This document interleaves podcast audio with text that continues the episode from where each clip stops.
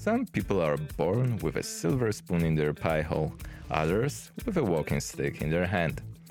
But there's no doubt that Jan Olendzki is the latter. With a gritty smile on his face, he recounts gobsmacking stories from the wayward track of life that took him all the way from Tunisia on the brink of the Arab Spring to Montenegro. Get ready for a high-pitched chinwag, as this one is a legit roller coaster ride.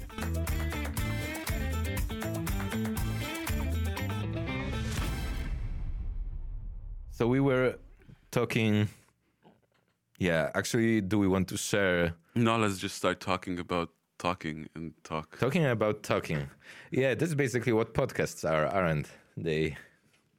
Kind of, I guess. I never could put a finger on it. Like, to me, a podcast was always this first podcast that I saw, which was Joe Rogan. Of course! And I see that guy every now and then. I check his stuff out, and to me, that's what a podcast is. But I guess... That's the epitome of podcast, of a podcast. It's like the ultimate version of podcast. That was also my very first one, thanks to Camille, who recommended it. So yeah, Joe Rogan is our master. I wouldn't say my master, but still, I enjoy watching his stuff. No, we are absolutely official about the fact that Joe Rogan is our master, our podcast master, someone to look up to, definitely. Also as a person, as a regular person, although he's quite above the average, I would say. I haven't really checked his biography that much. I just like the way he talked to people, and the people that were on his show were more of an interest to me than himself per se, but still... Yeah, I don't know. To me, like, the main difference, I guess, would be there is no music. Like, I work at a radio station, so during a normal show, you know, you play music in between interviews and stuff, and here we can just yak on. Yak on. Jabber, jabber, jabber, jabber, jabber, jabber. Who are you, actually? Who are you, dude? I'm a human, man. No, all right. But, brought to this world in 1992. Oh, damn, the same year. On a mother spaceship. On a mother spaceship. Yeah. Was it a... Shot out of it, straight out to the world, you know. Was it a space star destroyer? Nah. Or a space dreadnought? Nah, nerve destroyer sometimes my mom is, you know. But that's all I'm going to say about my mom. I love you, Mom. How long have we been talking right now? Like 3 minutes? Maybe. So many similarities. I would say the same of my mom. Love and peace, Mom. So. Yeah, you... So what's your name? I should say that. Yeah, I guess I should say that. I'm Jan Olendzki. Actually, that's me who should kind of introduce you to our listeners. But screw the rules. Yeah, but it's your first podcast, and I think a podcast is... Is it your first podcast? Well, it's not the first episode, but it's the first podcast, and I... First one with me. First one with you. One of many, maybe. in this room, in these circumstances, because now the tables turned, because before I've been your guest, and you were hosting me. True. But then... Remember, there we had music. It was 2 hours, but we had music in between our talk. Mm-hmm. So that was the main difference, I guess. Intermittent podcast. And it was live. On radio. It didn't feel like it was live. I mean, it definitely was lively, and I enjoyed it a lot. But I mean, it was live on air. Like I know. But I was totally oblivious of the fact. Actually, I felt so well. Actually, yeah, I only realized that it's live when you told me that we are about to take a little break for the music, for another track. But other than that, yeah, I just... enjoyed sharing the story of Indonesia. Oh yeah, stories actually. So you're also an official hobo. Yeah, kind of. Kind of. I did have my two weeks of homelessness, which is nothing compared to, you know, the struggles that people have to go through their whole lives sometimes, which is terrible and damn, I really feel like I sound like an American, you know?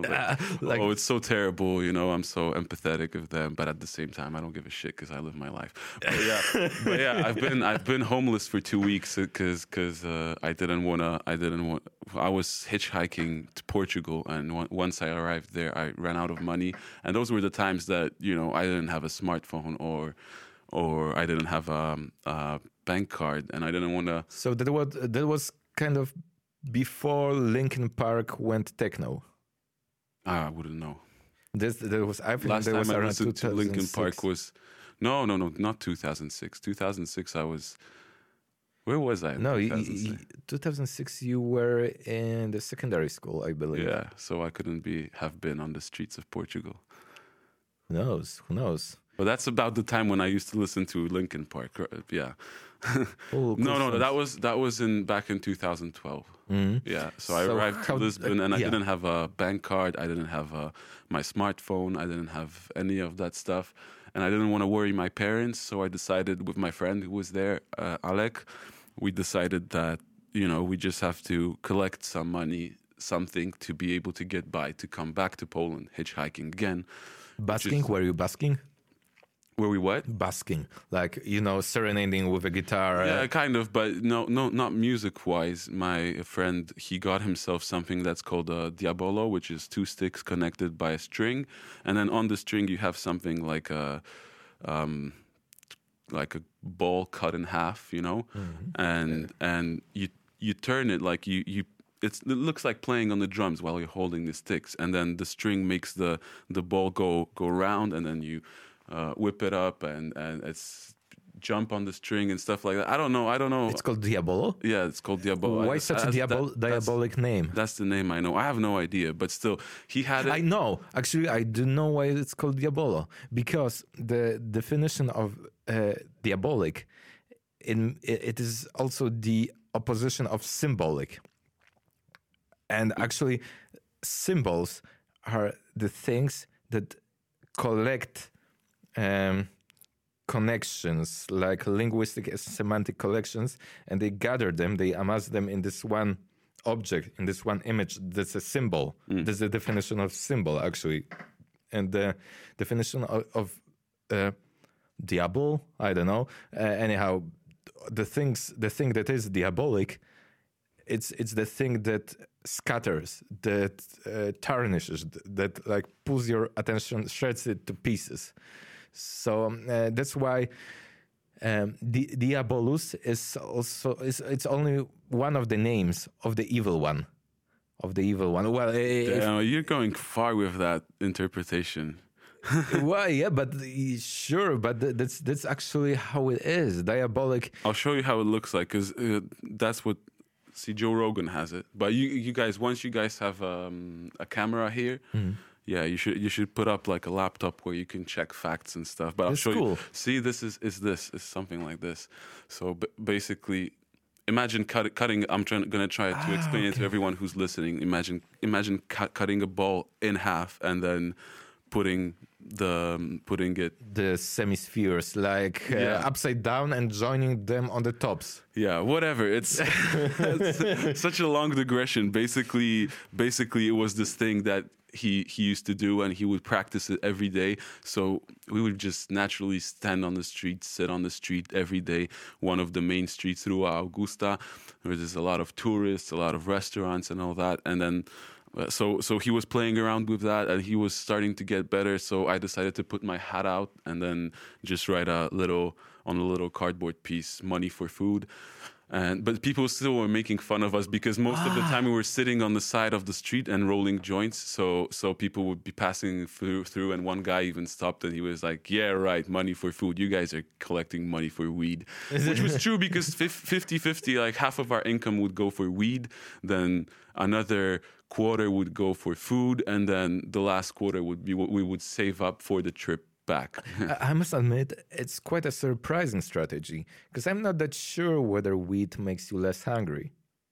I think it's quite the opposite. But trust me, if you smoke a lot of it, you stop feeling that munchies effect, and you just, to be honest, me, when I smoke weed, it's, yeah, I don't really feel munchies. I mean, I guess it depends on the person also. But back then, I mean, it was Portugal. It was 35 degrees. It was sunny. You're not hungry anyways because it's so hot and sure the sunlight. You know, so once you just smoke a little hash or something, you're just gonna lay back and chill and whatever. So you were basking with the Diabolo. Yeah. So he was doing that, and then me. First off, whilst he was doing that, I didn't have anything to do, so I decided that my part of this dynamic duo will be to collect cigarettes. So I walk around on the street and just ask people to give me smokes. Get smoke. Yeah. It's just, sorry, sir, could I have a cigarette from you? Whatever. Yeah, I was like a proper beggar, you know. Like I've seen Oliver Twist, man, so I knew how it's done, and so. But then later, I saw this other dude on the street who was sitting on a nice mat, and then he looked really like hippie kind of style, and so you could assume he was from the Western world because, you know, all those backpackers living the moment and stuff. So I walked up to him and he said he's American. We started talking and he said he's leaving in like a day or two. And the next day he walked up to us and he brought me his whole gear, which was a pair of scissors and a box in which he had maybe 2 or 3 ashtrays. And he said he's leaving it to me so that I can start making some money. And basically the idea was that he would be making ashtrays out of tin cans, like Coca-Cola cans, Fanta cans, whatever. So you cut out the top lid, and then you cut down little stripes, and you fold them inside, and then until it looks like a circle, like an. Well, yeah, it's an ashtray basically. So I would sell those for about €1. But anytime someone would stop to buy it, they would ask me what the price is. I would tell them it's €1, and then start telling my whole life story, how I got to live on the street in Lisbon, which was not like I was living there for a year or two. It was just like maybe the 5th or 6th day. But you know, I was 18, 19 years old, and so I was telling them that story. And every time they would give me the bill, say €5, I would start looking for the change, which I didn't have, and we're like, nah, keep it, you know. So that was like another trick I used to do. I mean, not a trick, they would give it to me because they knew my story, and it was genuine, and it was true, and it was authentic. That's how it happened. That's how I got to that place, and they decided to spare me those €4 of change that I was about to give them back. Out of compassion? Probably, I don't know, but I don't care. You know, I take help where it's given. That's what you learn while you're hitchhiking the most. Like, I'm a person that doesn't accept help as much. I like to do things on my own always. We have this saying in Polish, "Zosia samosza." You know, that's totally me. But then, whilst you're hitchhiking, you realize that it comes around. Like, what goes around comes around, and people show their love, and it's nice to show love back, and it's really cool that. You learn to accept help from other people, and that's also a kind of ability that's good to master. Yeah, sure, definitely. I think Poles have many Poles have difficulties with accepting help from others because that's also kind of justified in the Polish culture and by the Polish history. Because often when you accept help from others, they might be expecting you to give them something in return, and given the difficult financial situation and the overall conditionings of communist Poland, I guess there was not much that you could give someone in return. People were not as well-to-do as they are today. But on the other hand, I also heard that people helped each other during the communist days, which we both can't remember because we weren't born by the time. Yeah. We can only remember the carcass of the of the communist regime and kind of the mentality slowly changing. Yeah, the Polish mentality changed a lot. Especially, I think, when we were still kids in the 90s, and with Poland joining the EU, that also changed. Yeah, a lot changed, but maybe to me, that change wasn't that visible because I did spend half of my child life until I was 18, living in different countries, traveling with my parents who are diplomats. So I've been kind of raised in that multicultural whatever, I don't know. Any general thoughts that you learned while traveling around the world? General thoughts? Regarding societies, like people. Do people differ that much or not really? Are they similar in nature? Damn. Yeah, I think they are. I think they are. I mean, everyone's different, of course. That's obvious, but sometimes, like, when you look at everyone collectively, you can put people into, yeah, but I don't want to generalize, to be honest. It's hard to say, really, like, why? No, but now that I think about it, being in all those different schools, I can remember certain friends from certain grades, from certain places where I've studied, displaying the same features, characteristics. No, exactly the opposite. Oh. They were all, I mean, you know, in a basic human nature, of course, they were all similar, but in their emotions, in their interests, I haven't met a single similar person. It's just that I never like to meet the same person over again, because, you know, you can go to certain circles and meet similar people that have similar interests and stuff, but me having to travel and be put in, like, new situations in a class full of people from all over the world, like, people were so different. You get attached to and interested by those differences that you don't search. You see, I never had another Polish kid in my school when I was abroad, when I was living in Estonia. It was only my two brothers. So also I didn't have that situation where I would seek out hanging out with my Polish buddies in the American school, because there wasn't any. So I was hanging out with, say, in Tunisia, for example, my two best friends was Frank Nmadu II. I had to say the second because he always says he's a prince. Frank Nmadu? Nmadu. It's a once again, he's Nigerian. Yeah. Nmadu. See, but you knew it because I didn't say he was Nigerian. Did I? No, you didn't. See, I just said his name, and you knew where he's from. Yeah, because he's proud, man. Actually, because I heard those Nigerian surnames, they are very particular. Yeah, but that's a royal last name, because it's Nmadu II, and he said he's a prince. So you know how in Africa everybody's a prince, but I might have no pun intended to anyone out there listening. You know, this is not to be racist. It's just making fun of my friend Frank, who I hope sometime he's gonna listen to this and then he's gonna be like, "Fuck you, Jan." I'm pretty sure we'll have him here at some point. He would be able to fix a little nice retort. He's a lawyer now in Switzerland, and he also has a lucrative business. So that's what Frank's doing. I talked to him last week, so that's what he's doing in his life. So he's Nigerian, and my second best friend was Omar Al Dosari from Kuwait, who's now some head of some bank in California, and he has a Polish girlfriend from Zakopane, and I already told him that he has to have his wedding because he did. They are engaged right now. Congrats. Yeah, and I told them to get married in Poland, in Zakopane, because he's not gonna get a wedding anywhere in the world like a góralskie wedding, you know. So mountain people, you know. Is it manageable with his? Is it reconcilable with his creed, with the ways of Islam? Because Muslim, I don't think. I mean, yeah, he is a believer, but it's like, you know, it's like in Poland we say 96% of Polish people are Catholics, and 96% of Muslims drink booze.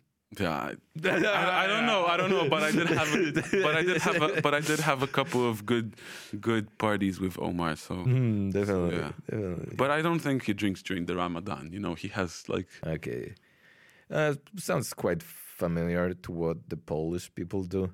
They because people are similar, see, in those. They like to find their way around. But it's all about relating to the social convention. Like, people react to social situations similarly. Like, okay, we're all here, we're Christian, so obviously half of the population is just people that go during Christmas or Easter to church, and that's how they profess their faith. But you know, and then half of the other people are super into it, and it's just fuck. I lost my thoughts.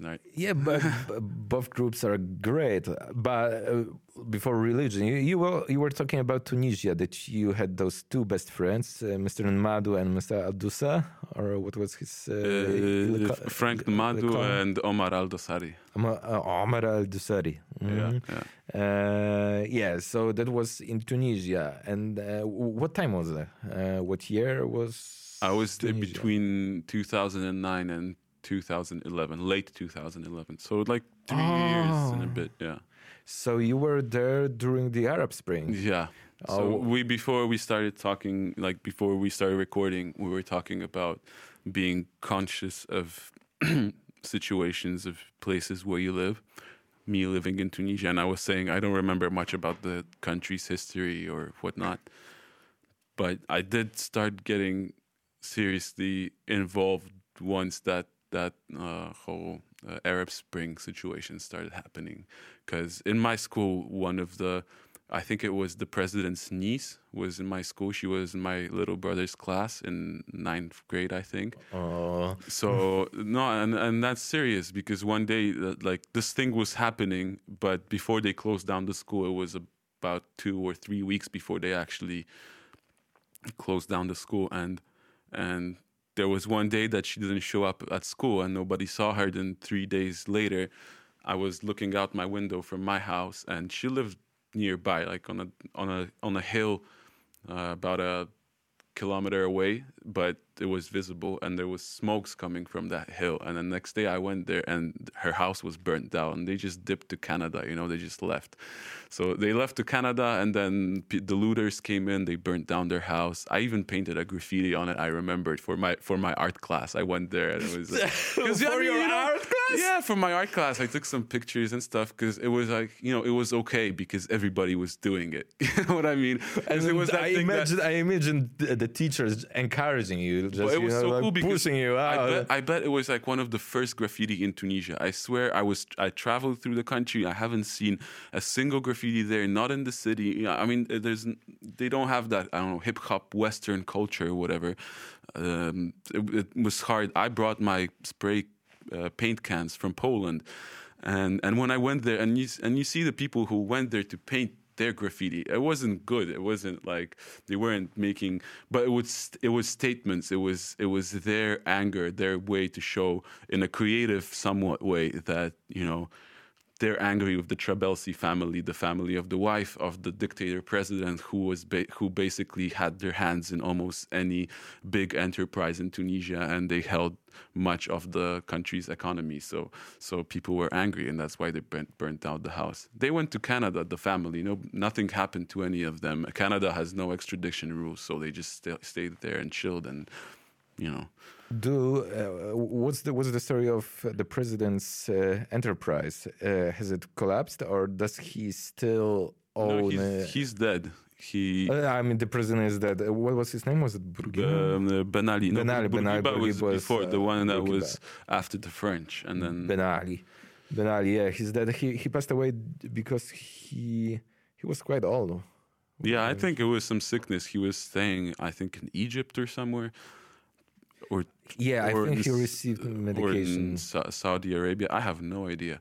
But yeah, after he ran away. But it was interesting to see it from my like standing point of view, because at one point there was a situation, like there was a few situations where shit escalated. For example, people started targeting the police, because the police was all paid by the president, basically. Oh, like so there was big invigilation, and seriously, me being a son of a diplomat, it was weird, because I would see going to different places people who were following me and just check, like it wasn't, they weren't my personal guards, but if I looked closely, and it wasn't my paranoia, there was like guys, you know, dressed casually, but you know they were cops just checking on you undercover, you know.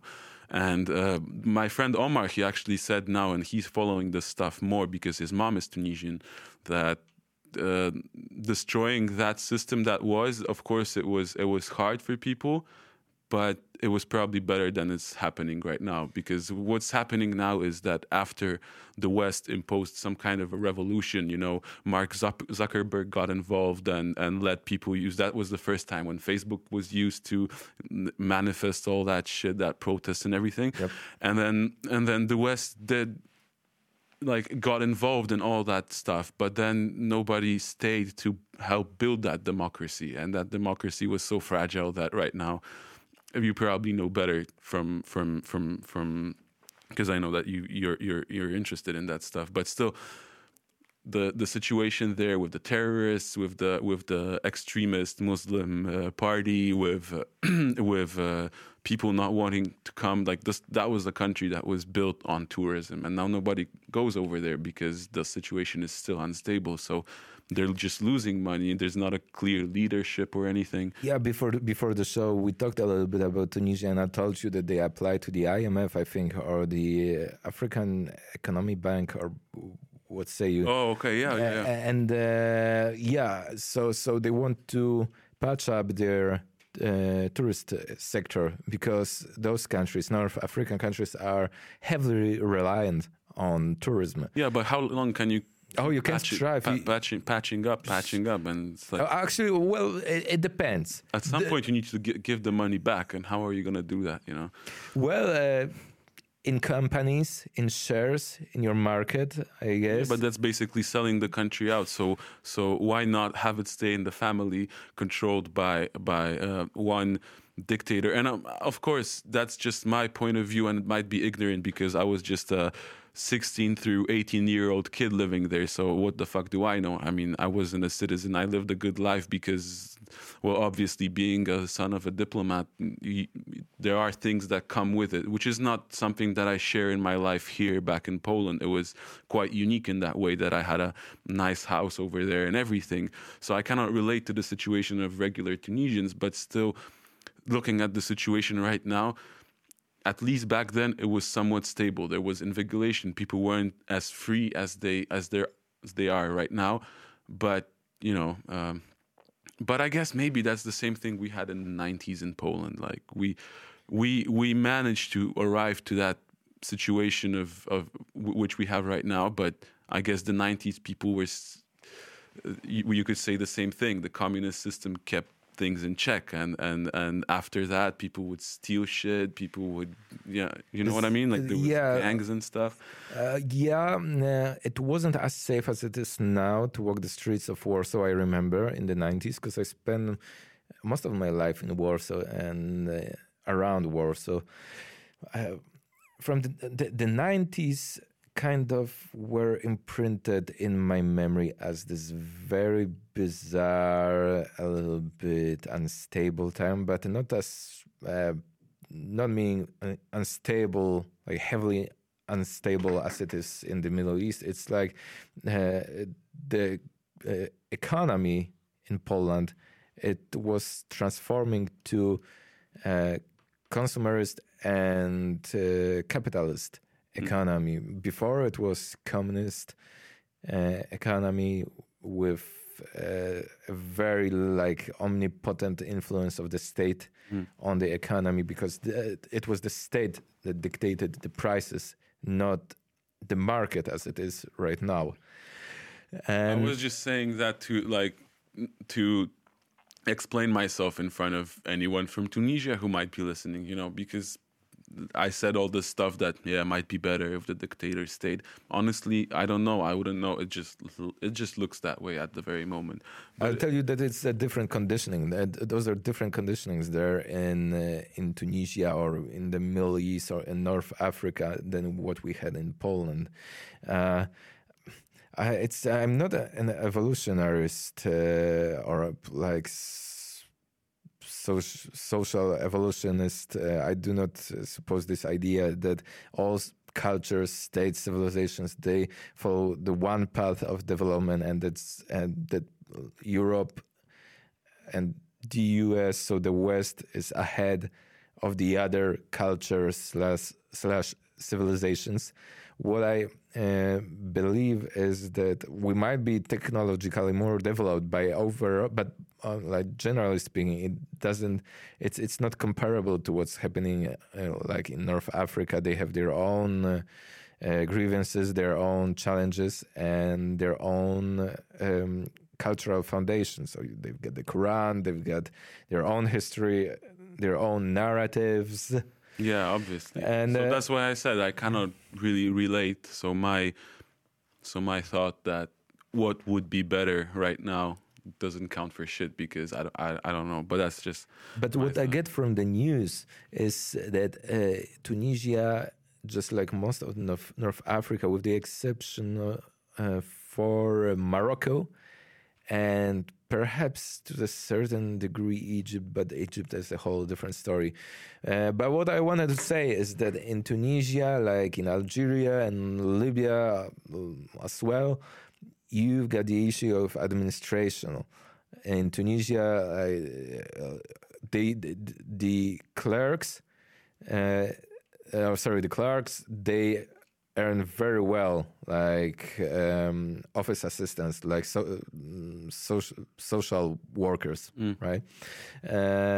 Civil servants, that is. They earn very well in Tunisia, and Tunisia kind of disobeyed the IMF, I think, who tried to dissuade Tunisia from raising the salaries of civil servants, but that was met with a number of protests on the part of people who are not civil servants, because you don't like seeing the people who suck up to the state because they are employed by the state having it better than all the other people.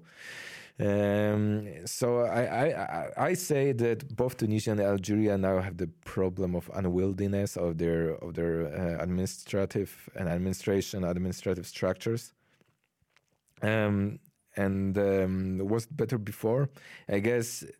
The state was more in keeping in check everything what was going on in the country, but was it more stable? I believe it was more stable. And also what you said about Mark Zuckerberg and Facebook, how it had such a huge role in those upheavals. Think about it now.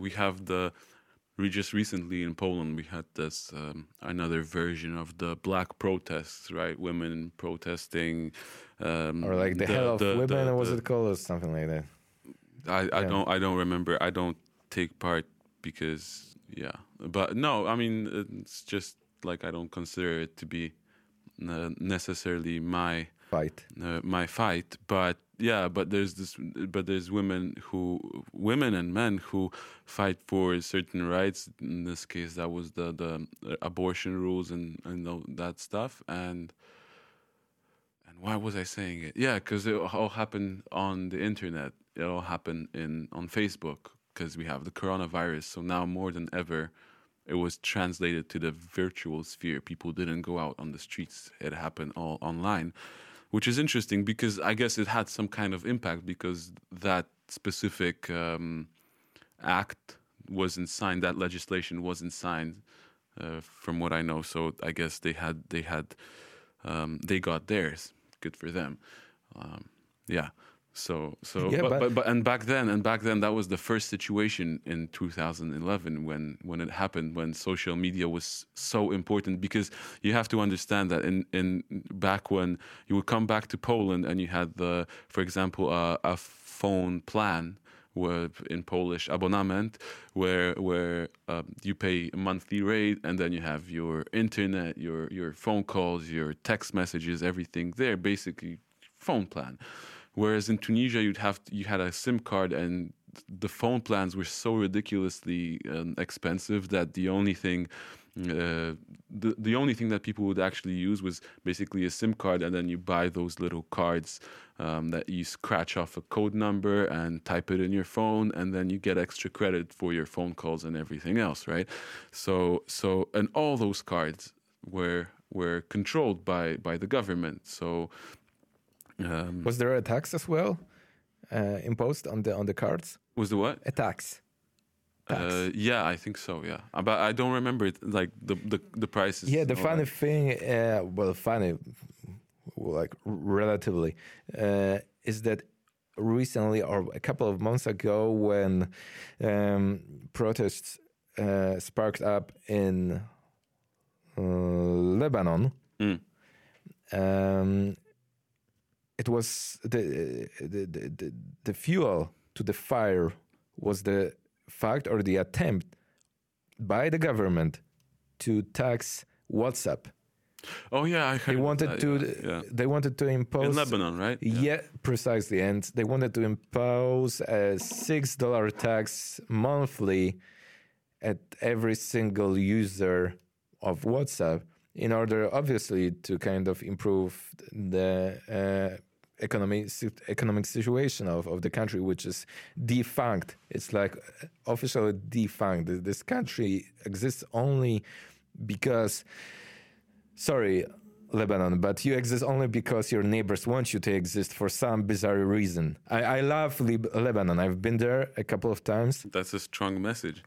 Yeah, but sorry, like you in Lebanon, you've got. It's okay, I'm not Lebanese. Yeah, but maybe a couple of people are. Like, from my perspective, I don't want to be judgmental or like imposing, but from my perspective, Lebanon exists only because Hezbollah still exists, because Hezbollah is the only well-functioning structure in the country. Everything else is in private hands. Hezbollah itself is crawling, kowtowing to Iran. Although Nasrallah, the leader of Hezbollah, is I love his name. Nasrallah, in Polish, if you know the Polish language, Nasrallah brings many joys when you listen, when you hear that name. I swear, you need to learn Polish. Anyone who's listening, because Nasrallah just. Funny. Yeah, definitely. And whenever I talk about Lebanon and try to sound like an expert, quite serious and stuff, the people who are listening to me and hearing me say Nasrallah, the conversation instantaneously becomes far from being expert-wise, like it's suddenly stops being professional. So the thing with Lebanon, is that Hezbollah has the upper hand, and obviously the Shia are supporting Hezbollah, and Shia, I think there are over 50% of the population of Lebanon right now, and the Shia support Hezbollah, it's complicated. Everything. I'm sorry, but I lost track of it. That means you were sane in mind, actually. That you're quite okay, because the theater, like the political forum and the political theater, all those developments there, it's so complex. It's like so messy. Yeah. Have you ever read? The bande dessinée by Uderzo, Asterix and Obelix. Yeah, obviously. There's one episode where they wind up in the Middle East and they are crossing the desert, I think in search for oil. And all of a sudden they find themselves under fire from an anonymous assailant. And like... They rain arrows on them.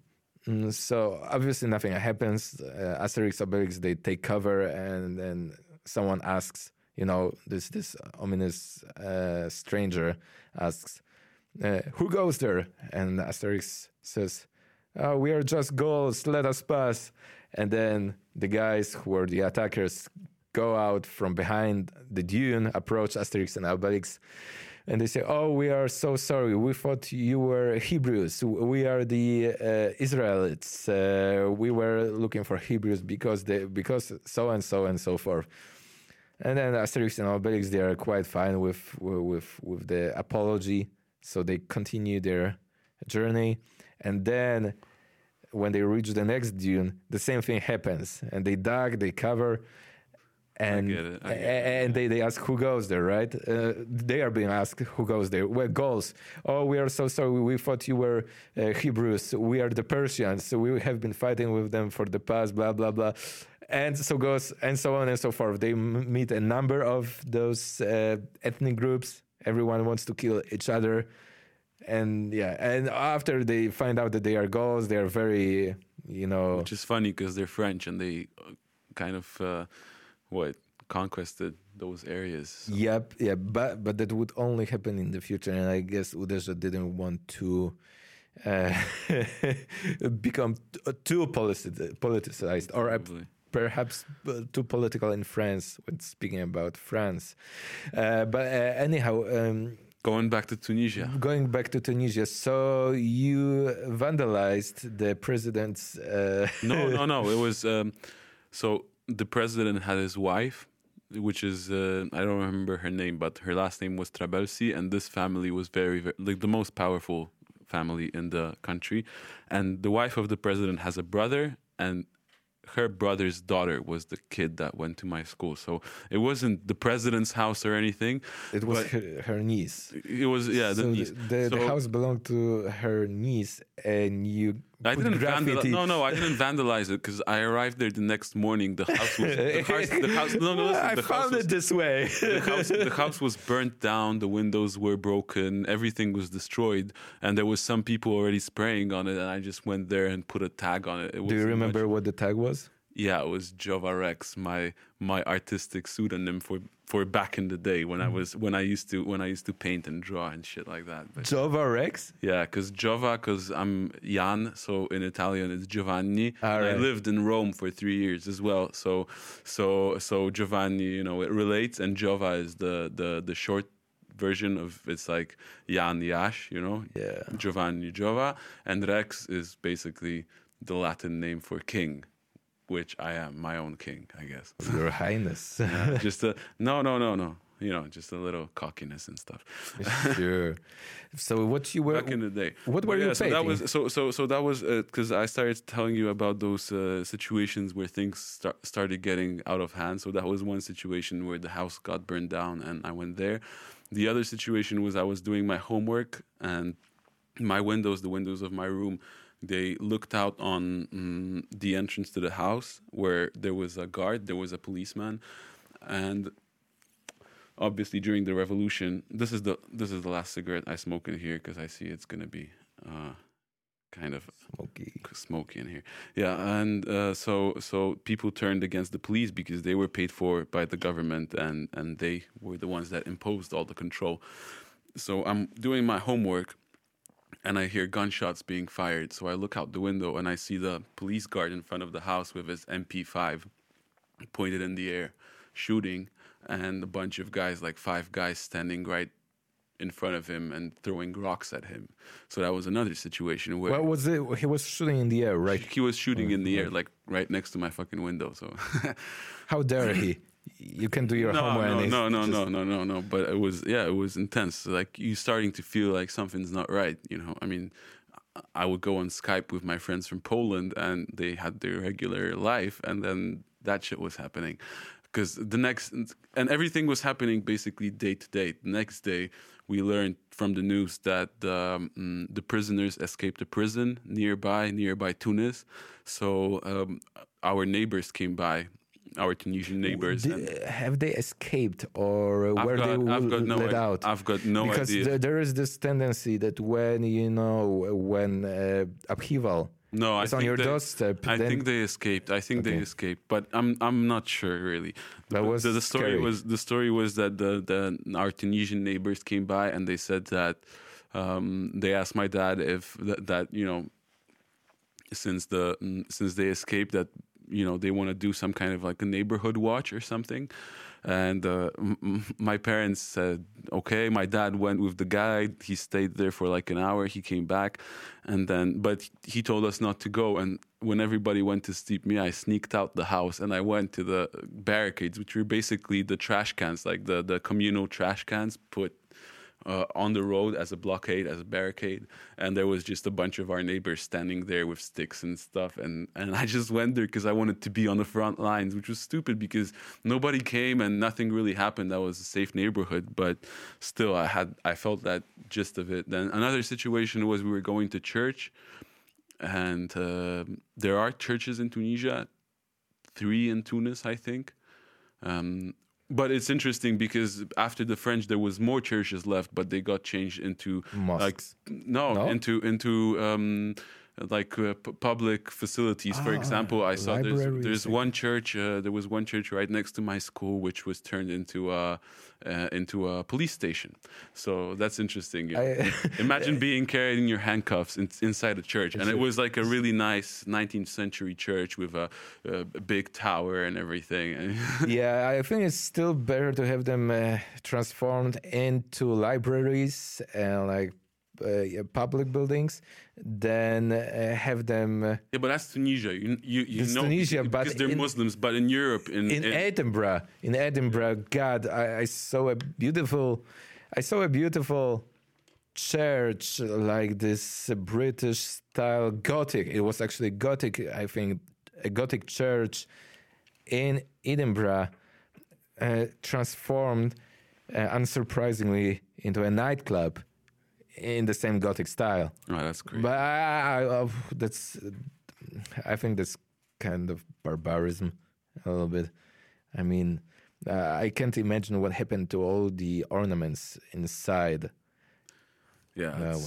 It's so sad. But still, yeah. But and you were back, so we were going to church. You climbed the barricade and then you went to the church. No, that was like 2 days later. It was Sunday. We went to church and on our way. Basically, when you have the diplomatic plates on your car, you have some kind of immunity. So we weren't expecting the situation that happened. You know, my family. Sunday church is like everybody's dressed nicely. We're in the car. We're driving, and then all of a sudden, it's not cops, but there's military on the streets. No, it's like regular army, And they stop us, and they don't give a fuck about the plates. Like they point the guns at us. They tell us to get the fuck out of the car. They check the trunk. They check the car. They checked everything. They let us go, but at some moment, there's my mom there. There's my youngest brother who was, what was he like? 13 at the time or something, and these big fucking guys pointing serious rifles at us, So that was weird. and then the moment when everything got really crazy was when they closed our school, and then the next day I was driving through the city with my dad, and we passed by 2 burning cars and stuff like that, and then sometime that I don't really remember the timeline or anything, but I think it was the next day there was the embassy driver who came by, and we had 1 hour to get ourselves packed at home, dropped everything in the car, and then he drove us to the embassy where we met with the families of other diplomats that were there. And then we all had this one big room, and we all slept in this one big room. I was a naughty kid, so I was smoking being 17 or something, and so I couldn't sleep, so I stepped out on the embassy roof, and I was smoking, and there was choppers flying, and I was hearing gunshots and stuff like that. I mean, seriously, it felt like being in some kind of Call of Duty or something. Apocalypse Now.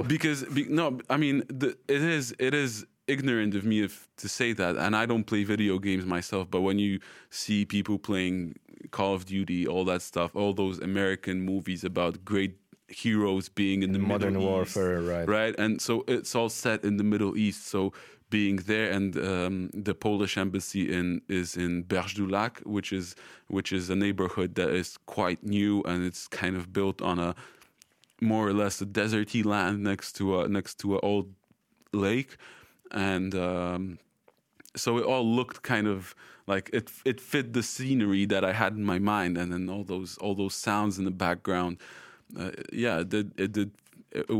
It was a weird experience. And the next morning, the embassy drivers, they took us, they took the other families. So the diplomats, my dad, and some other embassy workers, they stayed, and they took only the families, and we drove onto the the airport, right next to the plane, there was the Polish military there. They stepped off to go to the embassy to stay there and keep it guarded, whereas we got on a Casa plane, which is, you know, this military plane flying low, and and we got back to Poland, and that was, I think, 2 or 3 months before my high school diploma, before my graduation, before everything. So we didn't know how long it's going to take, how long we're going to have to stay in Poland. So I had to start looking for a new high school, preferably one with an IB diploma, because that's the program I was in Tunisia. And yeah, and it was fucked up. All my friends were going to school here in Poland. I visited, and it felt like kind of a vacation, but at the same time, I didn't know if I'm going to graduate this year or if I'm going to have to repeat the class, if I'm going back to Tunisia to get my stuff or not. You know, my dad was there. It was pretty weird.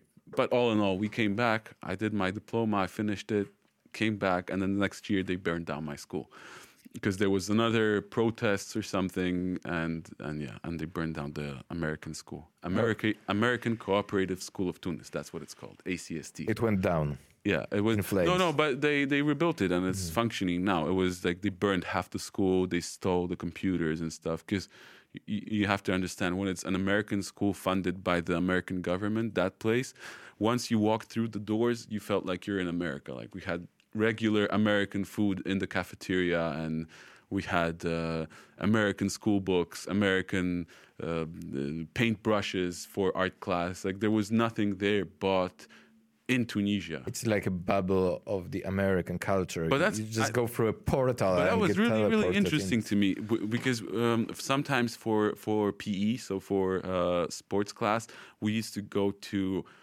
across the street to the American embassy, because there was a swimming pool there, so we would have swimming classes. And that when I went there for my first class, my American friends whose parents worked at the American embassy, they would tell me that there's an actual supermarket where you can make your groceries. Like, my American friends living in Tunisia, they didn't even have to go to Carrefour or Monoprix or some other local shop. They would just buy in the American embassy the American products. It's frightening to a certain degree. It's guess, frightening, but Tunisia, as in freaky. But like, Tunisia was that, like, they weren't as open. Like, there wasn't. I mean, I can understand that Americans are so used to their kind of way of life and environment that you know, why not?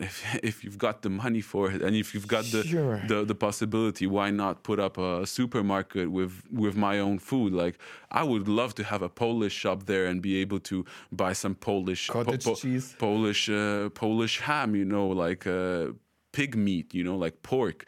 Like, they didn't have there because it's haram. Pork, right? Muslim country, haram. Wow, man. Wallah. I remember when I was, I had that Omar Al Dosari, one of my good friends that I was talking about. One time I had we brought it from Poland, like after our Christmas trip or something. We went back to Tunisia, and I brought bacon. So he came to my house one day, and I took that bacon out, and I was running around the house chasing him with that bacon. It was so funny. Did you get him? No. I mean, I wouldn't do it to him. Like, I understand, you know. I mean, I don't know. But I would want something. Bring me the metaphor. Bring me the metaphor. No. Fire away. I wouldn't want to have something like that happen to me regarding my religion and my beliefs. You wouldn't like to be chased by a guy with a fat, greasy piece of bacon and slammed across the face with it? No, I wouldn't mind. I would catch that guy, rip that bacon out his hand, and just eat it, you know. But that's me, because I'm Christian, but I guess that's different for them. Cool story, bro. I feel like I'm coming out like such a ignorant and racist or something. No, we're just goofing around. But I don't like that whole idea of political correctness. It's just, half of the stuff I'm saying, it's not really serious, and I mean, there are stereotypes in our life. Of course, and you want to play with stereotypes. They're funny. It's not that I live with those stereotypes. I don't bag people into, you know, my ideas of what they are on the street or whatever. Some of them we coexist, but sometimes, right. You know, I mean, it's funny, like people make fun of, say, Christian priests, and I've seen countless of stuff like Family Guy or other, you know, fun shows, films where they make fun of Christian priests being pedophiles and stuff like that. Yeah, I mean, you know, there is a grain of truth to it, unfortunately. There is a grain to truth, like with everything. So I just like making fun of it. And yeah, sure. I think fuck political correctness. That's my statement for this show. Yeah, that's a perfect statement. We'll have it written in gilded letters, like golden letters on the wall or something. But the thing is, I'm fully agreed to this. What makes us stand out from other, I think, civilizations, like like the West and also the Arab world, because they also do have a very particular kind of humor, but it is there, and they might be as well quite ironic. They like irony as well, and it's a misconception saying that like Arabs or Muslim people don't understand irony. They do. It's like they just play it a little bit differently.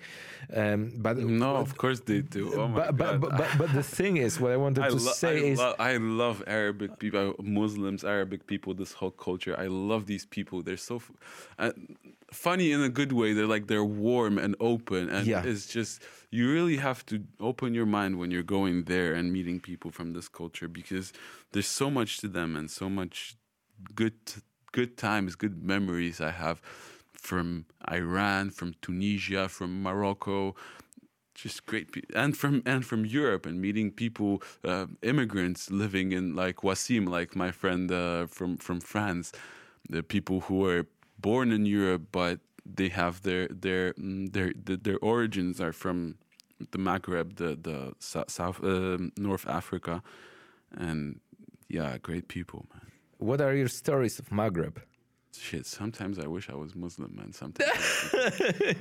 Because this is the first time I'm saying it publicly, but yeah. But because of what? Because of Moroccan women? No, absolutely not. Absolutely not? Oh, come on. Okay, that I didn't want it to sound that, whatever. No, I love Moroccan women. No, I mean, yeah, but that's not. But that's not what I was trying to say. That's not, you should have seen. You should have seen the gesture, man. Here. What time is it? It's 11:45 in the morning. I didn't have breakfast. I smoked a doobie. I'm drinking gin and juice, man. I mean, what are you trying to get me to say? No, but what I was trying to say is that Muslim culture, man. I really like that they're true to their values.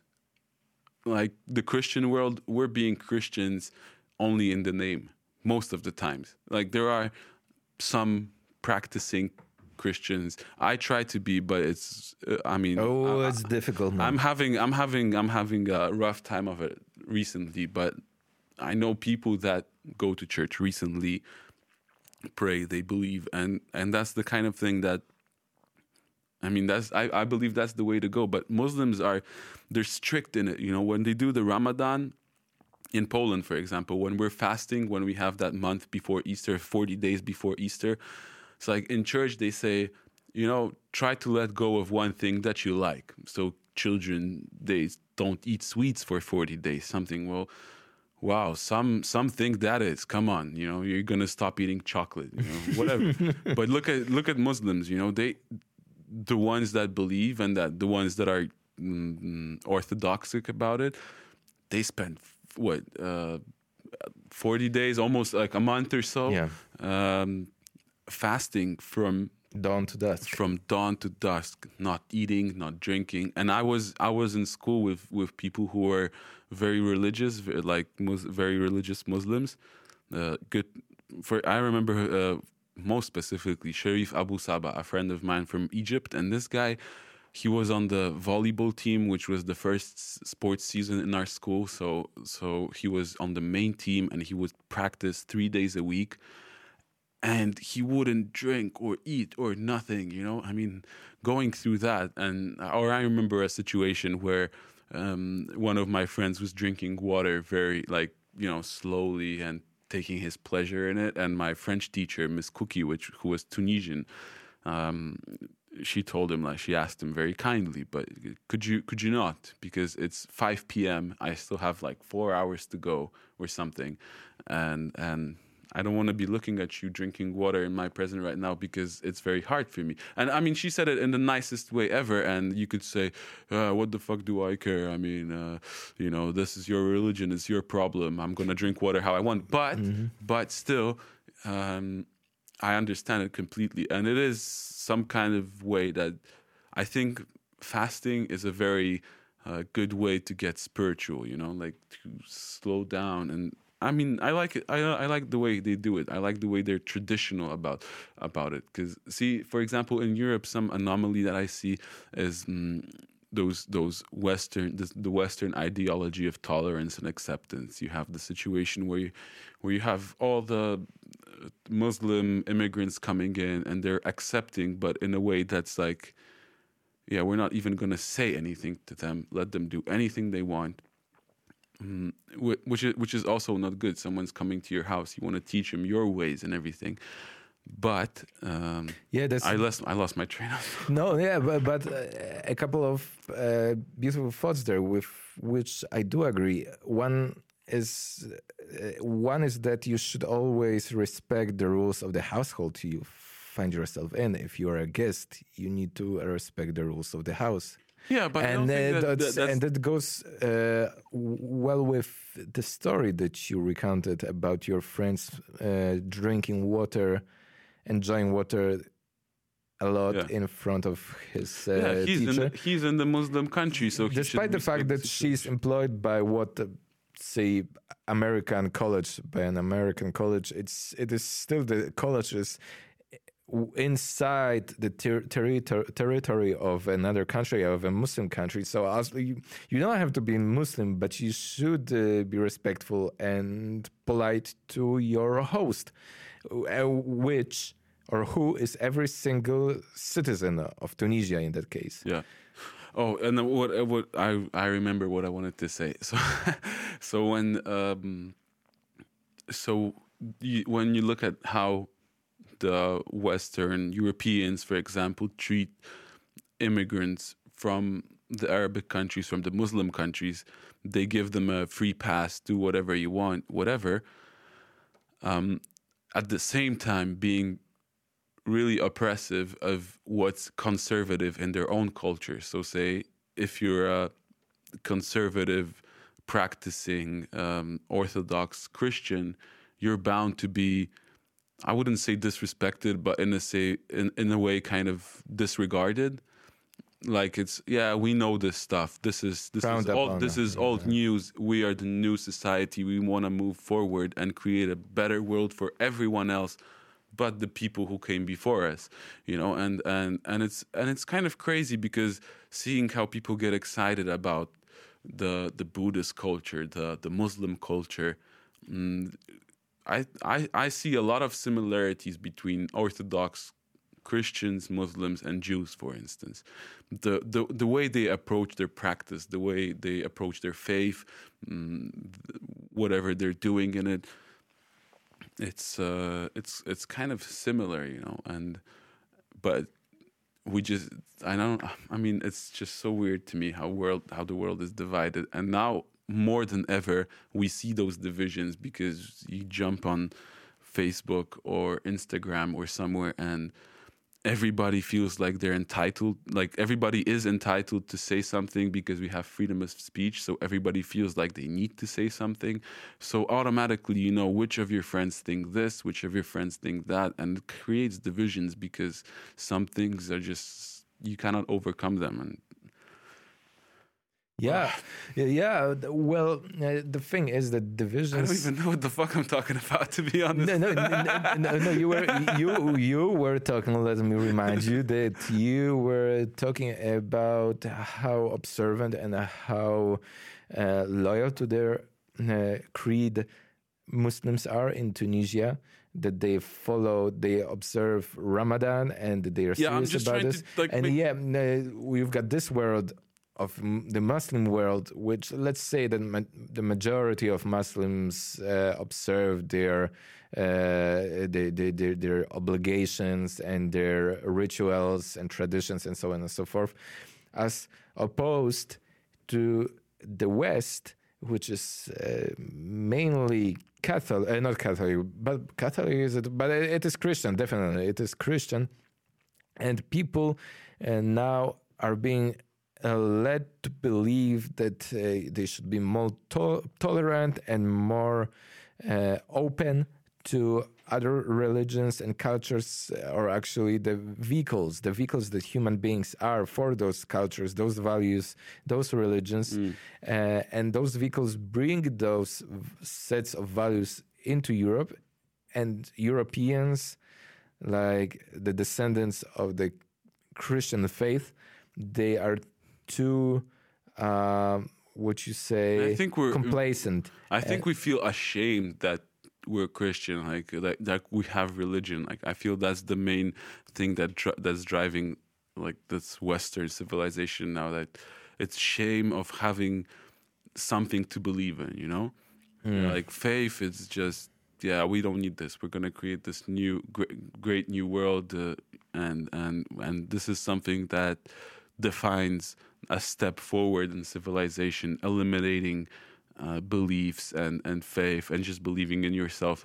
But the issue is not. And I don't believe that. Just to say, I don't believe that. I think it's bullshit. I think there is transcendency and there is the spiritual world and all that, and you cannot discredit that, and you also cannot reach it and cannot understand it without guidance, be it Buddhist meditation, be it Christian prayer, be it whatever, but you cannot reach it without some kind of guidance, some kind of scripture, and yeah. Absolutely.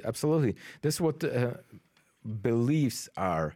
Faith, that's what faith is. And religion as a structure helps you organize your spiritual practice, or at least it should. Of course, there's a dark side of religion, because anything that has to do a lot with systems, with social systems, and how things should operate among humans is very prone of becoming what you call profane. Because it's a very fine line between making people do something and just guiding them, you know. Guidance has to be a good guide is one that you feel that he isn't even present, like you're experiencing all his knowledge and everything, but he's not even there to pull your hand and be like, yeah, come see this, you know, come look, you know, and yeah, because that makes. But unfortunately, there is a lot of misguided people who are guiding other people in faith, like you would say.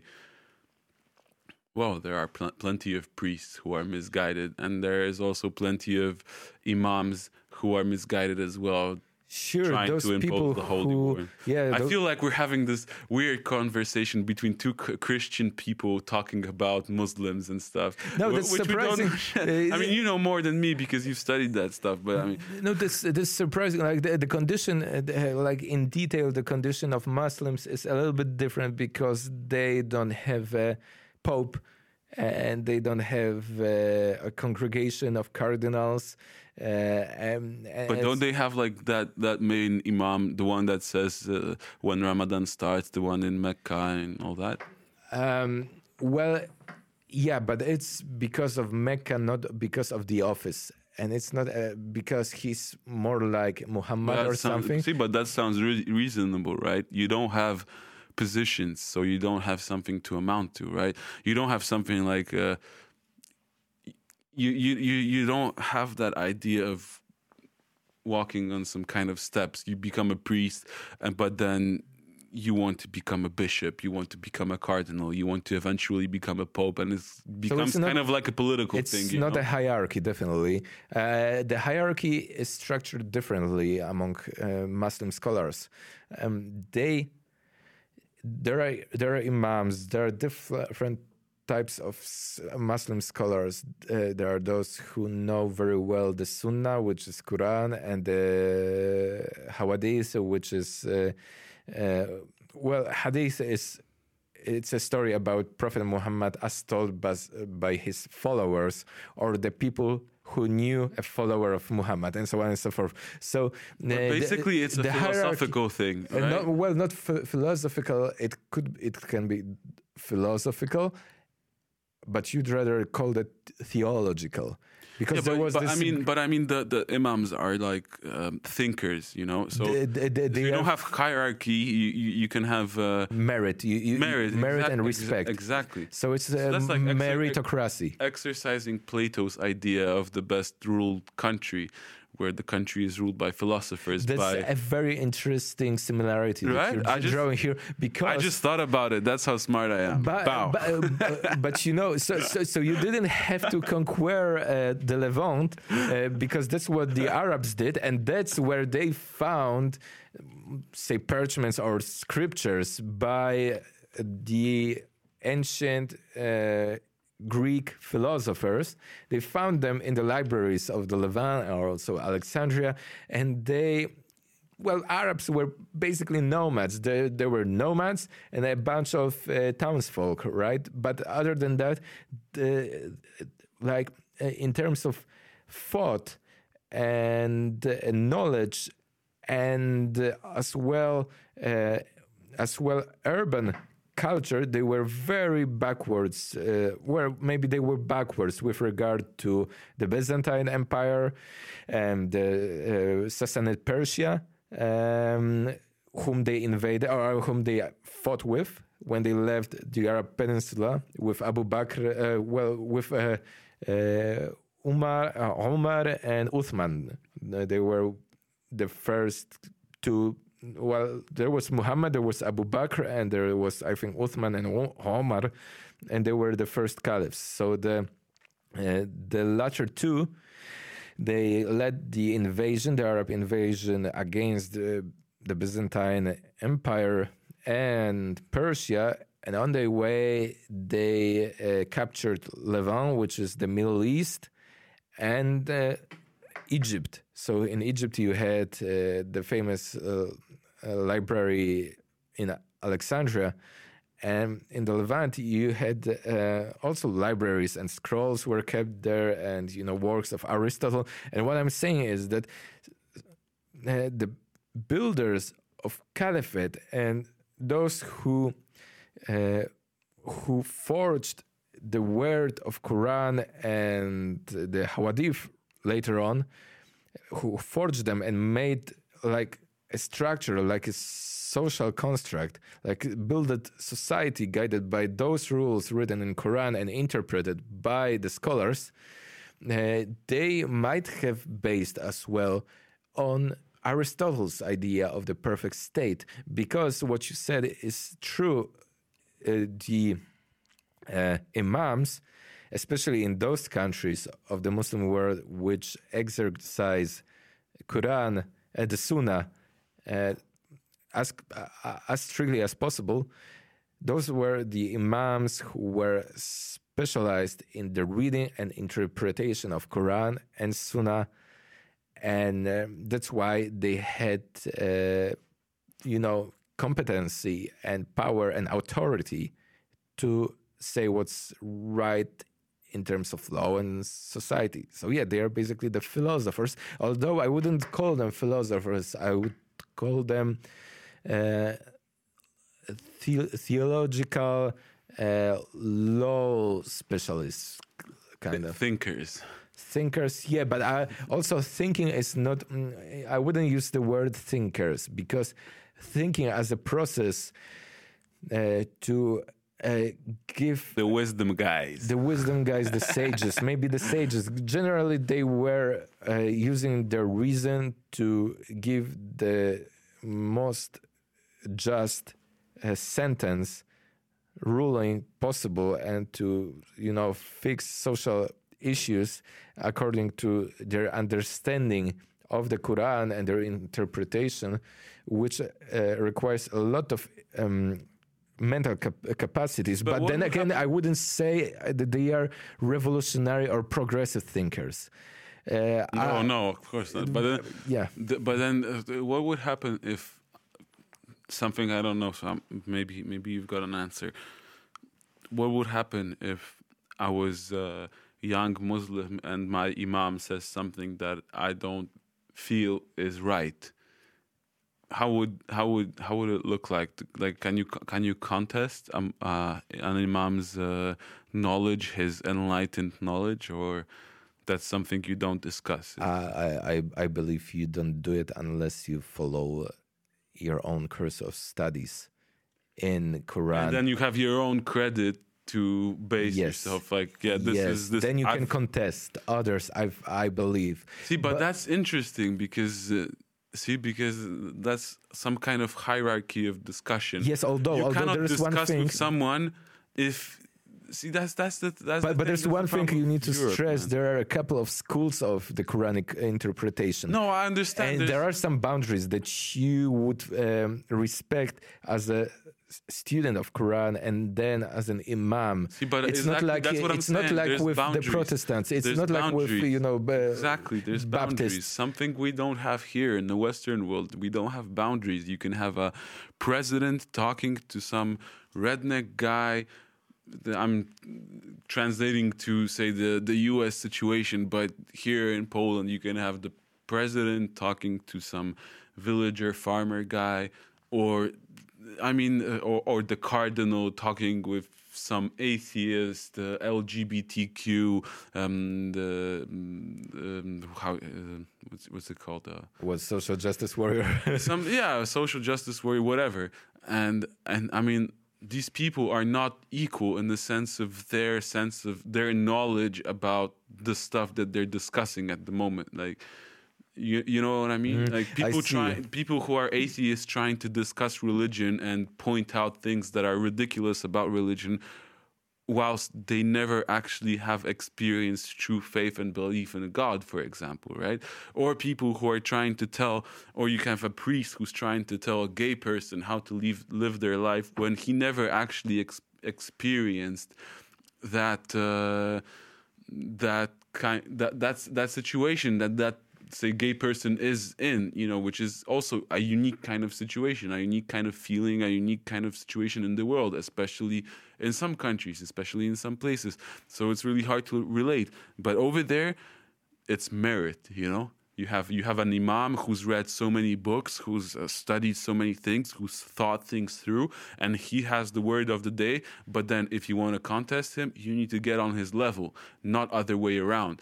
And that's what I think is interesting and is good, you know? Like, if you want to contest, if you want to discuss, if you want to debate, if you want to change something, get it on the level where you can change it. And not just stay in front of your computer and write posts on Facebook that get million likes, but they don't have any actual foundation in reality. Comprehensive foundation, right?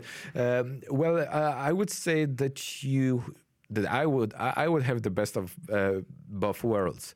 Definitely, we are experiencing right now in the West a lack of comprehensive discussions that are to the point. When an issue is discussed, you would like to gather. No, we lack honesty.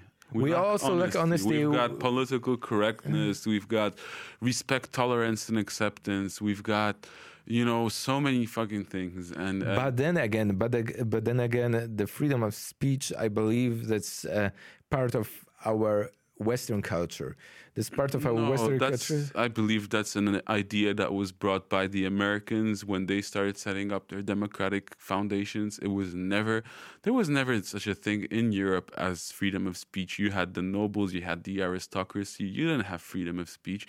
People thought to an extent that they can speak freely, you know, but their ideas, if you were at the lowest level of society, right, you could speak freely, you could go to a pub and say stuff, and most likely no soldier is going to come in and cut your dick off or anything for it, but your word wasn't as important and wasn't on the same level as of a king's or some kind of aristocrats, right? Right now, we've got a different situation where we've got freedom of speech for all, where the word means the same. So you can have someone who has no credentials, no competencies, no except from real life knowledge, no knowledge, no experience, no book knowledge, no experience. You know, some people just sit in their fucking room and they just write Facebook posts about what they think is right. And it's those thoughts might be interesting, but should they be out on the front pages and stuff like that? On the front, no, definitely not. Right now, I'm kind of blowing shit out of proportion, of course, but that's kind of what's happening. You know, is like the weight of word is the same for every single person, and not every single person has the same thing to offer. That's what I'm saying. And yeah, I'm just to be between us and our listeners, between us and the world, but I'm gonna say this, man, I think democracy is a shit fucking system. It's like the worst system ever. Like, I mean, yeah, would you rather have an enlightened monarch or a dictatorship? Well, if it would go back to what it was, I'd be set, because my family back in the day was like connected and shit. But it would probably, but most likely it wouldn't be like that. But you know, if someone gives me a role in society, just it's hard to talk like that. Ifs. But if, I would like to be. It's quite iffy, our conversation right now. Yeah, it's been iffy from the start. But it's just because it's not your fault. It's just because I don't do anything in life recently, so I can just if about it, you know? I'm just iffing. It's good to if a little bit here and there. No, scratch that. Let's just, yeah, let's leave all those philosophical thoughts behind, man. Sure. No, I'm just checking the time. Not that I have to go anywhere, but yeah. But we kind of waste this whole amazing talk on telling the world how it should be. Because we know the answers between us. Sure. It's always good to hear somebody's opinion, you know. It may develop. That's the thing I was scared about, because to those of us who are, us as well, but those of you who are listening, I've been in front of a microphone the first time in my life, maybe, 9 months ago, and ever since I started a job at a radio, so ever since I was only the one that's asking questions, so I was never the one that's being interviewed. And seriously, last night I was scared shitless. Like, I was going to sleep and I was feeling anxious, like, what the fuck, I'm gonna be here, it's gonna be the morning, I'm tired after last night, whatever, I'm gonna be saying all kinds of weird shit that I think about, and then I know that after we finish this, the rest of today, I'm going to be depressed as fuck. I'm going to be sitting at home and thinking like, oh my days, I said this thing, and then I'm going to have haters all around the world and shit. You need to, sometimes you want to see the world burn, don't worry. Yeah. But no. Yeah, that's the kind of person I am. Like, I have nothing against anyone personally, but I just love to see shit burned down and just people getting angry. And you know, because it's just funny how everybody's so sensitive about everything. You know, people are sensitive about themselves, about their self-consciousness, who they are, who they want people to think they are, and all that. I just don't buy into that shit. And when an extreme situation comes up, in that sense, we're all the same, you know. In that sense, we're all the same. We want to look good in front of other people. We want them to think about us what we want them to think about us, you know, and all that shit. And it's just funny because most of the times everybody does it just poorly. And sure, and that's your persona. That's your persona. That's what you project out onto the surrounding, on the social surrounding, and the other people. Because of course, I mean, and you can also be authentic in a sense. But then again, me, for example, that's my way of dealing with my insecurities and everything. I just turn everything into a joke. Like, I turn social situations, those things that we should be politically correct about, I make fun of those things, not because I disrespect them in some kind of certain way. It's just that I'm so insecure and I don't really know what to think about them and what to say, that I'll just rather make a stupid joke and walk away. And that's me, you know. Everybody's different, everybody has their own problems. I'm not, you know, I might be coming out as a funny guy over here, but it's just like a, you know, so depressed comic kind of thing. Yeah, clown or whatever. There's a Joker's mask there, a jester. Maybe, yeah. Seen the movie Joker? No, I haven't. I need to check it out. Was it good? It was definitely, on one hand, it was a political statement, I think, social political statement, because... I hate those. But it wasn't... yeah, but it wasn't like overbearing. It wasn't imposing that much. Well, it tells the story of Joker, you know, the DC Comics supervillain, and how he became what he's known for. And he's this basically guy living with his mother who's permanently sick, I think, and he himself... Don't tell me the story. I'm gonna watch it. Okay, watch it, because the movie is very good. The movie is very good. I'm gonna watch it. Wallah. Well, I think big.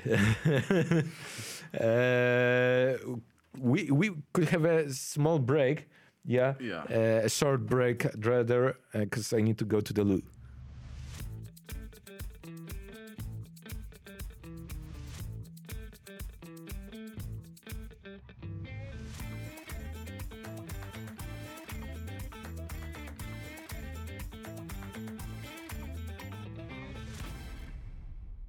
Yeah, so you were saying, what's your next step after this podcast? Oh, you're gonna burn me like that. I'm going on a Tinder date, my second in my life. Oh, today I'm going all out just to see how it is. But yeah, so in about half an hour or 1 hour or something, I'm meeting this girl. But using Tinder, doesn't it make you regard other people? As meaning women as objectifying them, yeah. Yeah, obviously, and I bet it's the same for women looking at guys, you know, and guys. And I mean, because you see it on the pictures, you see what kind of pictures people take. They don't show themselves in their natural state. Most of the times, it's something that's posed and everything. It's a facade. So it works on both ways. People want to be perceived as objects in a kind of way, and then you perceive them as objects, and it's terrible. I've downloaded it, a week or two ago, something like that, and... It's a terrible thing. I'm gonna go on this date, and if it works out or doesn't work out, I don't care. I'm deleting Tinder, man. This is a statement I'm making here to all of you listening. So yeah, you can hold me accountable. Yeah. Why dropping Tinder? For the reason that you just said. It objectifies people too much, and it just felt like good fun. I wanted to check it out. You know, I mean, people talk about it, people use it. I've never used it. To be honest, like I've tried it once for a week. I went on that one date and I felt like it was just my mindset wasn't right. It didn't feel like I'm meeting someone for the first time. It's not authentic. And it's not authentic. It's like you have that much time to get to know each other online while chatting, which is also not the same thing because you can think things through, right? You don't look into each other's eyes or whatnot. Yeah. Although chatting. It's also quite telling, could be quite telling of the person whom you are about to meet.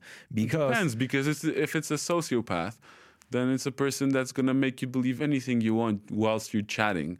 It's way much harder when you're doing it in person, but still, I mean, you know.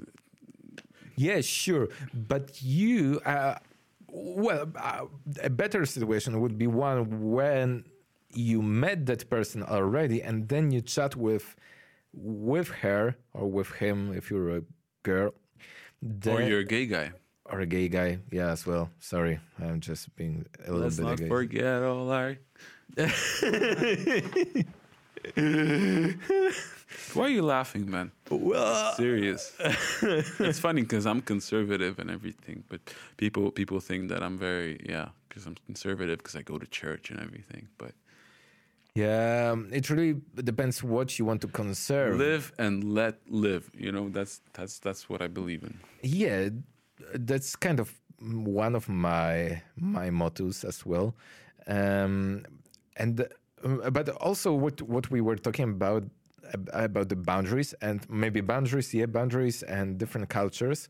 I think that would make it way better for cultures to be kind of limited to the natural environment or the environment in which they are practiced naturally, which is without the factor of migration or transmission of those values from different geographical latitudes. For example, as we said, having Ramadan, say in Paris or somewhere else, or actually like making it a large event, like a perceivable social phenomenon.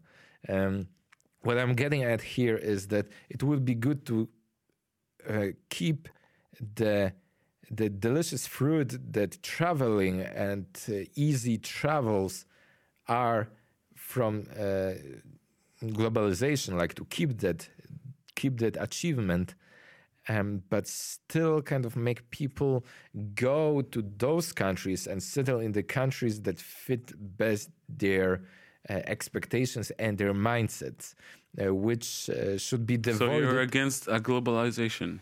I'm against rampant globalization, because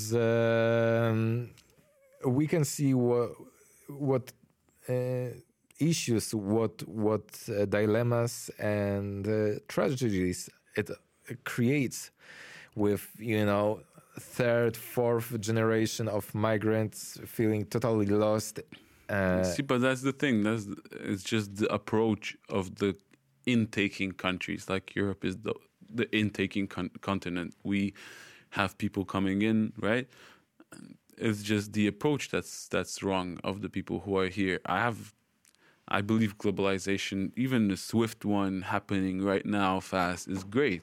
It's just the approach is wrong, because we're feeling that, okay, these are people who are guests in our countries. We don't think about them as people who have come to live in our countries and be part of this culture and everything. So we're treating them as guests. So here, do whatever you want. Here, you know, at the same time, kind of trying to preserve our own. So you have situations like in France that you have a beautiful Paris, which is surrounded by concrete blocks where all the immigrants, different generations, but all the immigrants are just stacked up. And I mean, it's there's something wrong. Like you've got the idea of ghettos and everything. That's kind of what I'm talking about. You know, you have people being marginalized. At one level, you want to be welcoming and everything, but then at the same time, you decide that it's too hard to coexist in that sense, that, you know, some things have to be divided. Exactly. It's difficult to negotiate with a person who, by the universal rules of humankind, should be in some way, maybe not inferior, but a charge of you as the host.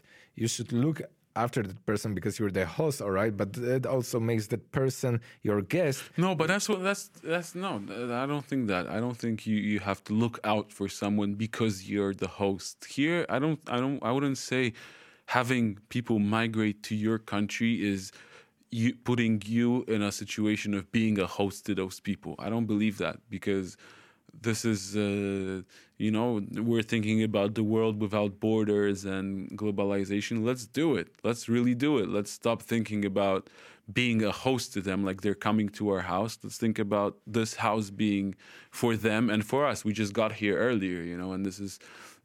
But then again, the newcomers, the guests would have to respect the rules, which doesn't put them on the same level. And when you have no borders and when you have like the globalist world with world government, whatever, then you expect everyone to be equal, also in terms of rights, which is not always doable. I don't have a good answer for you, or I'm not like, I don't have everything this is like arranged in my head, like my thoughts about this stuff. Basically, what I'm trying to say is I'm just trying to confront the ideas that are ruling us right now, like the ideas, those liberal ideas of opening doors, hearts and minds and everything, and talking about freedom and equality. I just believe they're fake.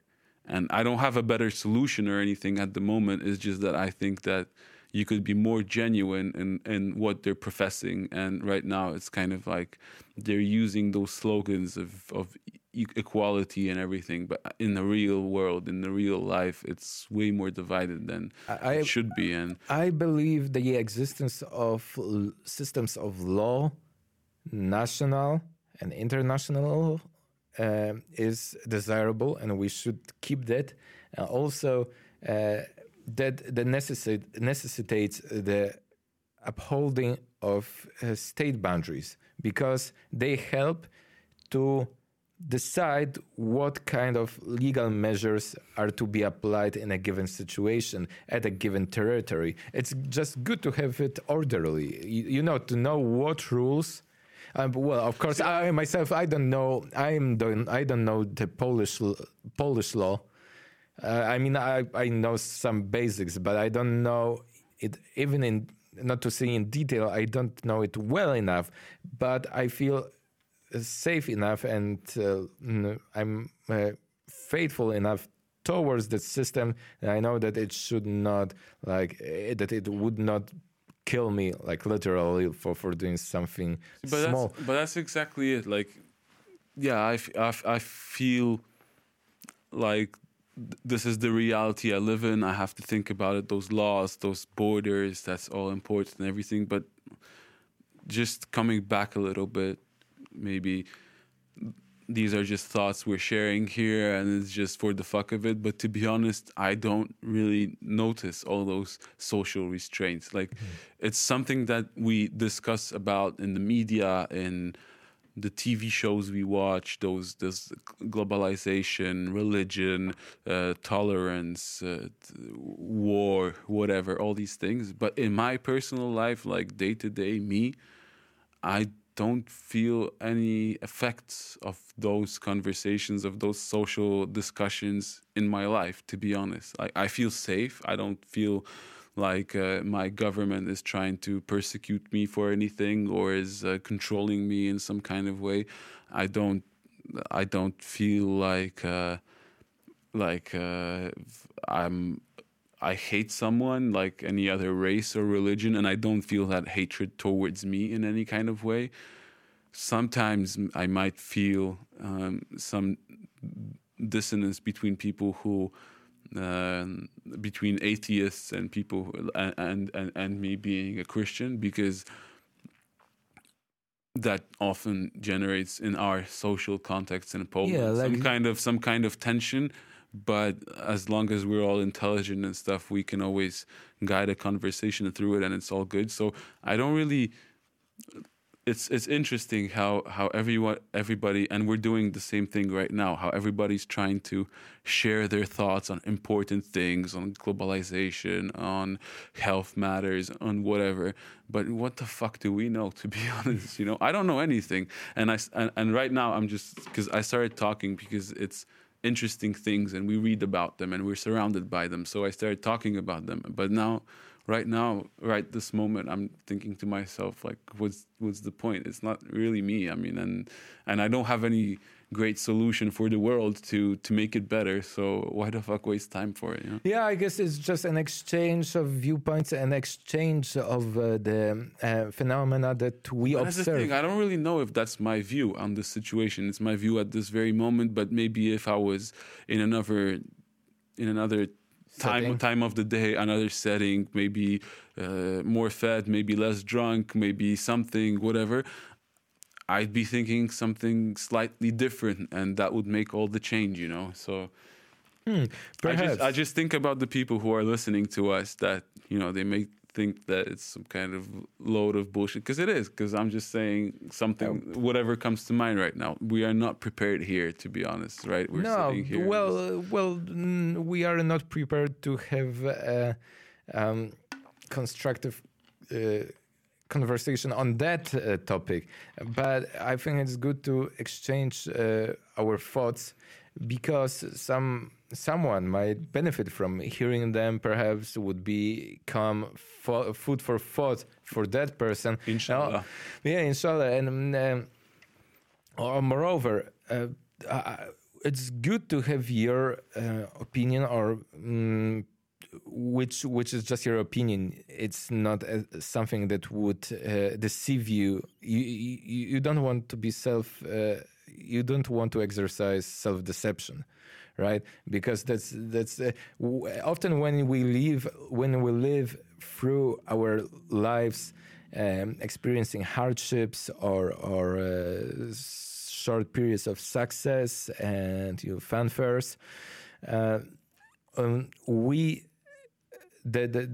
basic mind has this predilection for making us believe in our own stories, which I believe myself is deceptive.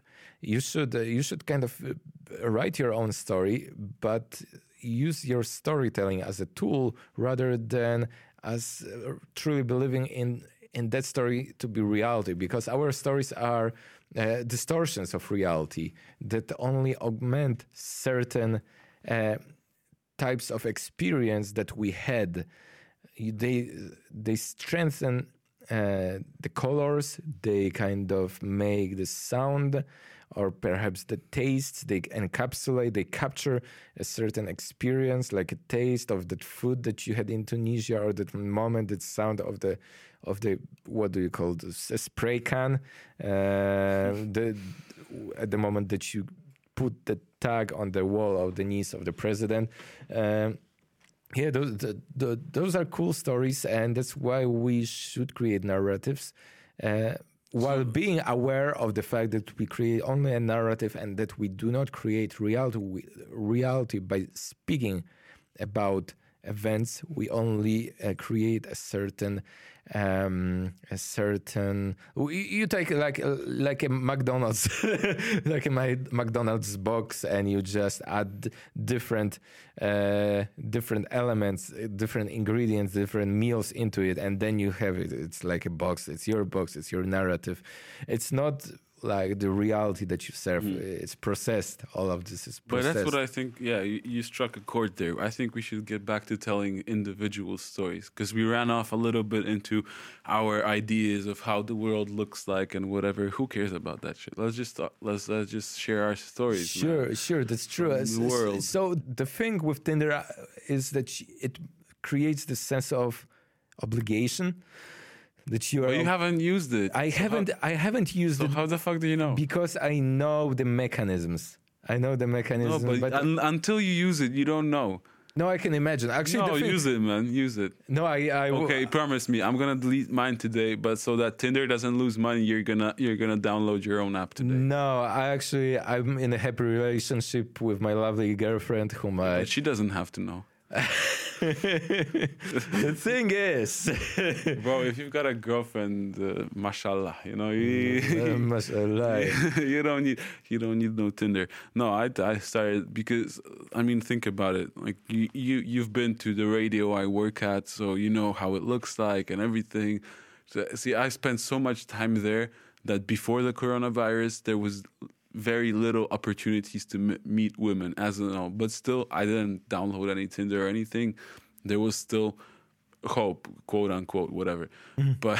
But now nobody's leaving the fucking house, it's so much harder. So I just thought I might check it out, but then see, that's the problem of it, because even if you get a match on Tinder and you're right over, she's going to want to chat with you because she's too scared to walk outside and meet you in person because the virus or whatever. So it's so much more fucked up. So, yeah. And you won't be even able if it...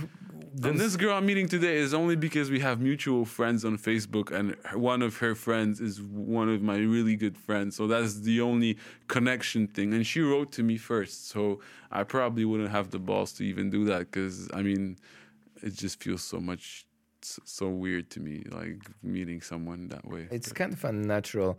Whatever, let's cut this topic. I feel weird as fuck talking about this. I mean, everybody does it. Everybody does Tinder, and everybody has those descriptions on their profiles. I don't do Tinder. Yeah, you don't do Tinder. Yeah, but you're like, whatever. You're like medieval, man. That's the brave new world we live in, man, Tinder. But people put in their descriptions, like every second or third girl I swipe left, left is a girl that has in their descriptions like, oh, I don't know what I'm doing here. Basically, I just came in to see what's up, you know. And that's the same for men. But men are more obvious, more upfront. Like they know this app, when it came to life, when it came out, it was a hookup date. Like that's what it was all for. Right now, it's more like a dating app. You know, it's just there to show yourself, to start writing, chatting together, and then it's go on a date or two or whatever. It's a bit romantic. But yeah, I get lost in the translation because I see, I mean, you know, some girls have different expression, so to speak, right? So some of them may look animation types. They dress themselves this kind of way, some other this kind of way. But that's what it is. It's like you cannot really tell whilst meeting someone out on the street or somewhere. Bum, you have those first 8 seconds or something where your eyes meet, where you get that feeling, and then that feeling takes you further to getting to know the person, and you get a chance looking in their eyes. You can tell if that person is telling the truth, you know. Chatting, shit, man. You can send fake photos. You can I hate the internet, man. I wish it was dead. So, what's the area that you're fishing at?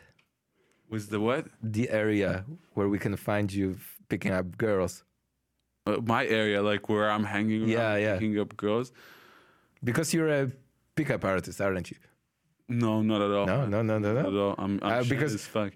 It's been. Yeah, I've actually started like going out on dates and stuff like pretty late in my life. You know, like I was never too open about that shit. Like, fuck, man. Yeah, it's crazy. It was because I was raised like I had 2 brothers and I haven't had any sisters or girl cousins or anything. So I was always hanging around with boys, you know. And in my neighborhood, I had guys, you know, and we had our little crew and everything. And, you know, hanging out with a girl was usually mostly about trying to pick her up or anything. But I was never that alpha male in that sense, that I never had enough confidence, which might sound weird, us talking here or whatever. And people tell me like, what the fuck are you saying? You're not confident, man. Mm-hmm. But that's not true. Like when it comes to girls, I get like my legs go numb, and I don't know what to say. Yeah, exactly. So but she's pretty. Yeah, she's looking. I found some distance in my life at some point, but yeah, that was late in my life. Yeah. Yeah, I kind of I wasn't surprisingly enough because. I found out that, like, late primary school, that kind of girls liked me, but I never noticed it. And also later on in secondary school and in high school and also during the uni days, I ended up with eavesdropping at a bunch of girls and, like, heard them complimenting me or something. And I don't say this in order, you know, to brag about it. I never noticed anything. Yeah, I was so careless, all right? And I wasn't that much interested until... Good for you. I wish I ever heard some girl saying that I was cute or something, but I never did. So my self-esteem was always low as fuck. Well... Have I said before the show that my my hearing is pretty good and it's better than others, than that of other people? You do look like an elf, man. But you know elves from Lord of the Rings. Oh, they had super hearing, man. Thank you. That one's better. I was thinking about nerd alert. No, I was thinking about those midgets, you know, like in green overalls. Oh, no, that's like gnomes or something. Yeah, like a leprechauns. Oh, but I mean, like Santa's elves. No, I meant like those proper elves. Like I meant, like, you know. Whatever. Like I'm gonna sound too much like a nerd right here. And also people. But I used to do this Warhammer thing, you know, those little figurines and shit. Yeah, I was a proper nerd, man. I did a little bit, but it was kind of expensive, and I always felt conscience stricken when asking my mother of anything. I rarely did I ask her for any presents. Like she would buy me things, but I was always feeling guilty. Like I didn't want. I would cut my grandma's grass to get the money for him. That's good. Actually, I never had these things. No one ever said to me, "All right, son or boy." 'Cause you lived in the city, right? I lived most half of my childhood, and I lived with women actually. Like in my early childhood, of course, my mom lived with me, but she was out working as an architect. She had her own company. She still has it, but now has gone down a little bit. And my grandma would pop in, and she would look after me. So basically my grandma and my mother, and only at some point my stepfather appeared. But at that point I was 14 or 15, I think. So kind of. But you lived in the city, yeah? I lived in the city for the first 8 years of my life. And that was in Natolin. That's like a sub-neighborhood of Ursynów, which is the southmost neighborhood of Warsaw. Yeah, yeah. And I loved it. Natolin, near the Mount Kazury.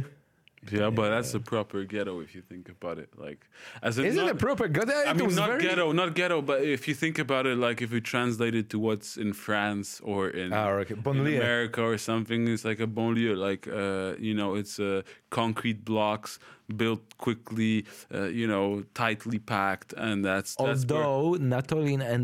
But the difference. I'm sorry. Yes, I'm just gonna. Yeah. The difference between those kind of urban situations in Poland and in France is that in Poland we didn't have that kind of migration from outside, from the ex-colonies or stuff. It was just basically in one building you would have professors, because it was the communism, so everybody got there the same, and you had people from different strains of life. So it was kind of all a mix-up. No, I actually like those parts. To be honest, I go to Ursynów every now and then. My buddy lives over there. And it's interesting how it was when it was built. It was plain nothing over there. It was just concrete buildings. But right now there's so many trees and it's so green that you don't even notice the ugliness of the concrete itself. It's actually kind of comfortable to live in, like as an urban situation. You know? Yeah, I'm grateful for being brought up there, for having been brought up there, because. The area, as you said, is very green. It's fresh and it's calm. It's calm. It's the traffic is not, so irritable, and there's the forest nearby. All that kind of leaves good memories. And also, there's one very particular feature to Natolin, especially Imielin, which is another banlieue, like a district. I went to school there. Imielin? I was in Poland, yeah. Imielin, was it the Polinezyjska? No, I'm not going to say the name of the school because I fucking hated it, but I'm going to tell you later. Okay, sure. Sure. So in between traveling outside of Poland, I went to that specific school there in Imielin. So that area associates in my mind with that place. But sure. So Imielin, when you go up... westward towards the hospital. I believe that's the most elevated point in Warsaw. Is it? I believe so, because it's quite high. There's nothing higher, like at a higher altitude nearby, and it's quite open as well. There are blocks of flats there, but. Near the hospital, there's a lot of empty space, and when the sun sets down, the view is amazing. The view is amazing because... I'll show you a picture in a sec, but that's outside of the interview. I was there. I was at the Kazura Mountain just, 3-4 weeks ago. I was tripping on shrooms. It was so amazing because we got there right for the sunset. Like, we were walking around and it was, mind you, it was the coronavirus time, the time where all the forests were closed, so there was no one there. But me and my buddies decided, we're tripping balls on the shrooms, so we're gonna go and just enjoy that in the forest, in the nature. And whilst coming back, we decided to get up on the mountain. And once we got to the very top, that's when the sun was setting, and it was really beautiful. But and saying a mountain, there's a little bit of a stretch on our part, because that's like a hill, like a it's a big mound. Sand hill. It's like a mound. It's like a mound, yeah, built for dirt biking and stuff like that. But still, it's for Warsaw, it's a mountain. Yeah, definitely. So that place reminds me of my childhood, and the smell of wet concrete. That's slowly being dried by the sunlight. That's you get it? There's this particular smell. I cannot relate in that sense. But that's it's inexplicable. It's I lived either in the outside of Warsaw, in the forest. When I turned 8, we moved to Konstancin, which is called the Polish Beverly Hills. I don't know who came up with this, because half of the city is. Yeah, but Konstancin, when you look at it, it's like the richest village in Poland. It's a bizarre place. It's not a town; it's a village, with the amount of people living there. I would say it's a town, a small town. No. It doesn't have the town laws. It's a village. But there is a municipality. No, there is a municipality. No, you're right. They have a mayor and everything. We have a new town hall, and mind it that it's a town hall. Yeah, you're right. That was my bad. But still, it's like the most... the richest one in Poland. You have all those rich people living there. So yeah. I've lived in a kind of similar place, as in right next to Warsaw, kind of village town, whatever. What's it called? Zalesie Górne. Of course, yeah. I posted the photo and you commented on it. Yeah. A very, very a low-key place. There's 3,000 people living there, and it's all basically in a forest.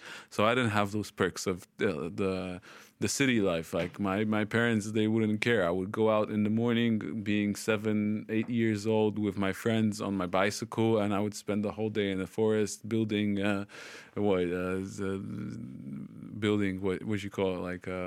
little base camps for us or something, just fucking around and having fun. And so I didn't have that city upbringing, but at the same time, every now and then we would go abroad to another country, and then I would spend 3 years, for example, in Rome, which is a huge city, and there's a lot of traffic and everything, and that was kind of weird. Big city life. Yeah, big city life. Well, I didn't experience it in that way as an adult, because I was there when I was in Rome. I was 7, 8, 9 years old. So yeah, for 3 years there. That was amazing. I love Rome. I wish I could move there and just live there for. Why do you love it so much? Because it's ancient, because the people there, they live on a different kind of time basis. Nobody gives you shit if you're late. Is some things that I adopted when I lived there, I guess. But I like that they're so easygoing. The weather, most of all, it's warm all the time. It's warm. The food is good. People are friendly. I don't know, maybe that's some kind of... But for people who have been to Rome, who are listening to us, I guess they know what I'm talking about. I mean, it's an amazing place, and I just wish I could have a situation in my life where I could have a job that supports me and just live there, drive. I don't want to have a car. I want to have a scooter, like a motorino, like a fucking Piaggio or something, and drive around and drink wine and just chill, I've been to Rome only for one night. And it was I had a transit flight to Cairo, actually, going there for my scholarship. So you haven't been to Rome? Yeah, although I ended up at a church, and there was a party there. Actually, not in the church, in one of the buildings that belonged to the parish priest, because the parish priest was outgoing. It was his last night there. So he threw a party, and that was... the very first time and that was the very first time in my life that I saw a Catholic nun dancing to Polish disco polo music, to the Jesteś Szalona, and it was freaking crazy. It was. That's a nice memory. Yeah, nice memory. It's kind of cool. Also, hey, nuns are people too, you know. Like everyone, they enjoy. Of course, some of. There's no rule against it, you know. In the nun rule book, you can, you know. Yeah, sure. Also, a couple of last year we had this. We had these nuns riding motorcycles, and they're going across Poland. I think they started from the National Stadium. Seriously? Yeah, and like a group of nuns riding motorbikes, like heavy duty, serious shit choppers. Angels of God. Yeah. That's shit, man. I respect that stuff. So. But the story with Rome is that I was led to that church by a Polish guy who just approached me in the streets. But was it a Polish church? The parish, yeah, it was the Polish church. Was it Stanisława Kostka? Yeah. Oh, that's the church I had my first communion in, man. Seriously? Oh, man. God. Yeah. That's the Polish parish. We used to go there, and yeah, that's where I had my first communion. This is where I slept in the cellars. Near to the Forum Romanum, and exactly. Yeah. A guy by the name Krzysiek. I wouldn't remember. Sure, but he was just a physical worker. He told me that he has his wife here in Warsaw on the other side of the river, Praga district. Where I live. Yeah, and that she has a kid with him or a couple of kids, and that he's out in Italy working, you know, earning money and just sending remittances to her. Mm. And he was so kind. He just showed me around Rome, the most important touristic places: Forum Romanum, Circus Maximus, and a pillar of who was that? Was it Titus? I don't remember, but they're on the close area. Yeah. And he showed me all that, and then asked me whether I have a place to stay, and I said, well, I thought I could go back to the airport or something. I didn't really pay attention. I just wanted to see Rome while waiting for my other plane. So he said, well, I'm gonna take you to the church, to the Polish church of Stanisław Kostka-Podolski, and maybe they will, you know, give you a coach or a bed or something just to stay overnight. And so we went there, and apparently there was a party. Yeah, so they welcomed me. They received me very well. They fed me. I joined the party, and then I went to bed, which was in the cellars, and it was cool sleeping in an old church's cellars. Nice. Yeah. Yeah, I've slept in many people's places. Well, hitchhiking, you know, people take you in, and it's just the weirdest places, the weirdest people. Were they always aware of the fact that you were sleeping at their place? Were there situations? Most of the times, no. There was one situation where I was in Montenegro, and I was trying to, and I was driving through Montenegro, and I was trying to get in to the city called... wow, my brain is empty right now. Kotor. Kotor is a nice. It's a nice town nearby Herceg Novi, and it's. It looks kind of like a fjord there. Like the sea gets really, really deep inside the mainland, and the city is right at the tip of that fjord. And in the city, there was a Catholic church, which. In Montenegro, the main religion is Greek Catholic, I think. So, and the priest for the Catholic parish was from Poland, and I was there with my friend hitchhiking my very first hitchhiking trip in 2011. We were robbed. We were beaten up by some Serbian guys, and we went to Kotor, and we met this Polish priest, and he let us stay in his house. So you had the church, and right next to the church you had a 12th century house in which the priest lived. Now, he was a cool guy. Like, he first day when we came there, like, he talked to us, and he brought out some beers and everything, and everything. The house and the church were just across the street from the sea. you just cross a small street, and right there was the water. And so now when I was traveling to Iran, I was in Montenegro, and I thought I'm gonna hit up that priest and see maybe he could host me for that one night. So I arrived to the place. There was a store next by because the house was closed. I went to the store. They told me the priest left like a year ago, and nobody lives there, and they don't know what's happening and whatever. So I stayed out till like 1 or 2 in the morning, waited till everybody went to sleep around in the area, and then I jumped the fence of the church, went around the church, went through the garden, and went to the back of the house where the priest slept or lived before that, like 2 years before. And I put out my sleeping bag out on the rocks right next to the door on the back of the house, went to sleep. And next morning, I wake up, and there's this big fucking guy standing over me, this big Montenegro guy. And he's like, he starts speaking to me in Serbian. I say, I don't understand. He starts in English, like, what the fuck are you doing here? I said, well, I knew this priest that lived here, but I've never been here since. And I'm traveling, hitchhiking, and I haven't had a place to stay. And I thought he would take me in, but he's not here, and I don't know what to do, blah, blah, blah. And this guy is like, what's the priest's name? And I haven't been there in that specific spot for, actually it was more than 2 years. No, it was like good 5 years since I was there, to be honest. So I didn't really remember the name. And then I spat out like, I think it was Grzegorz, I said. And it turned out to be the right name. So the guy was like, oh yeah, I remember this guy. So he doesn't live here anymore because someone bought the building and now they're renovating it. And he's the painter that's painting the house, the guy that woke me up.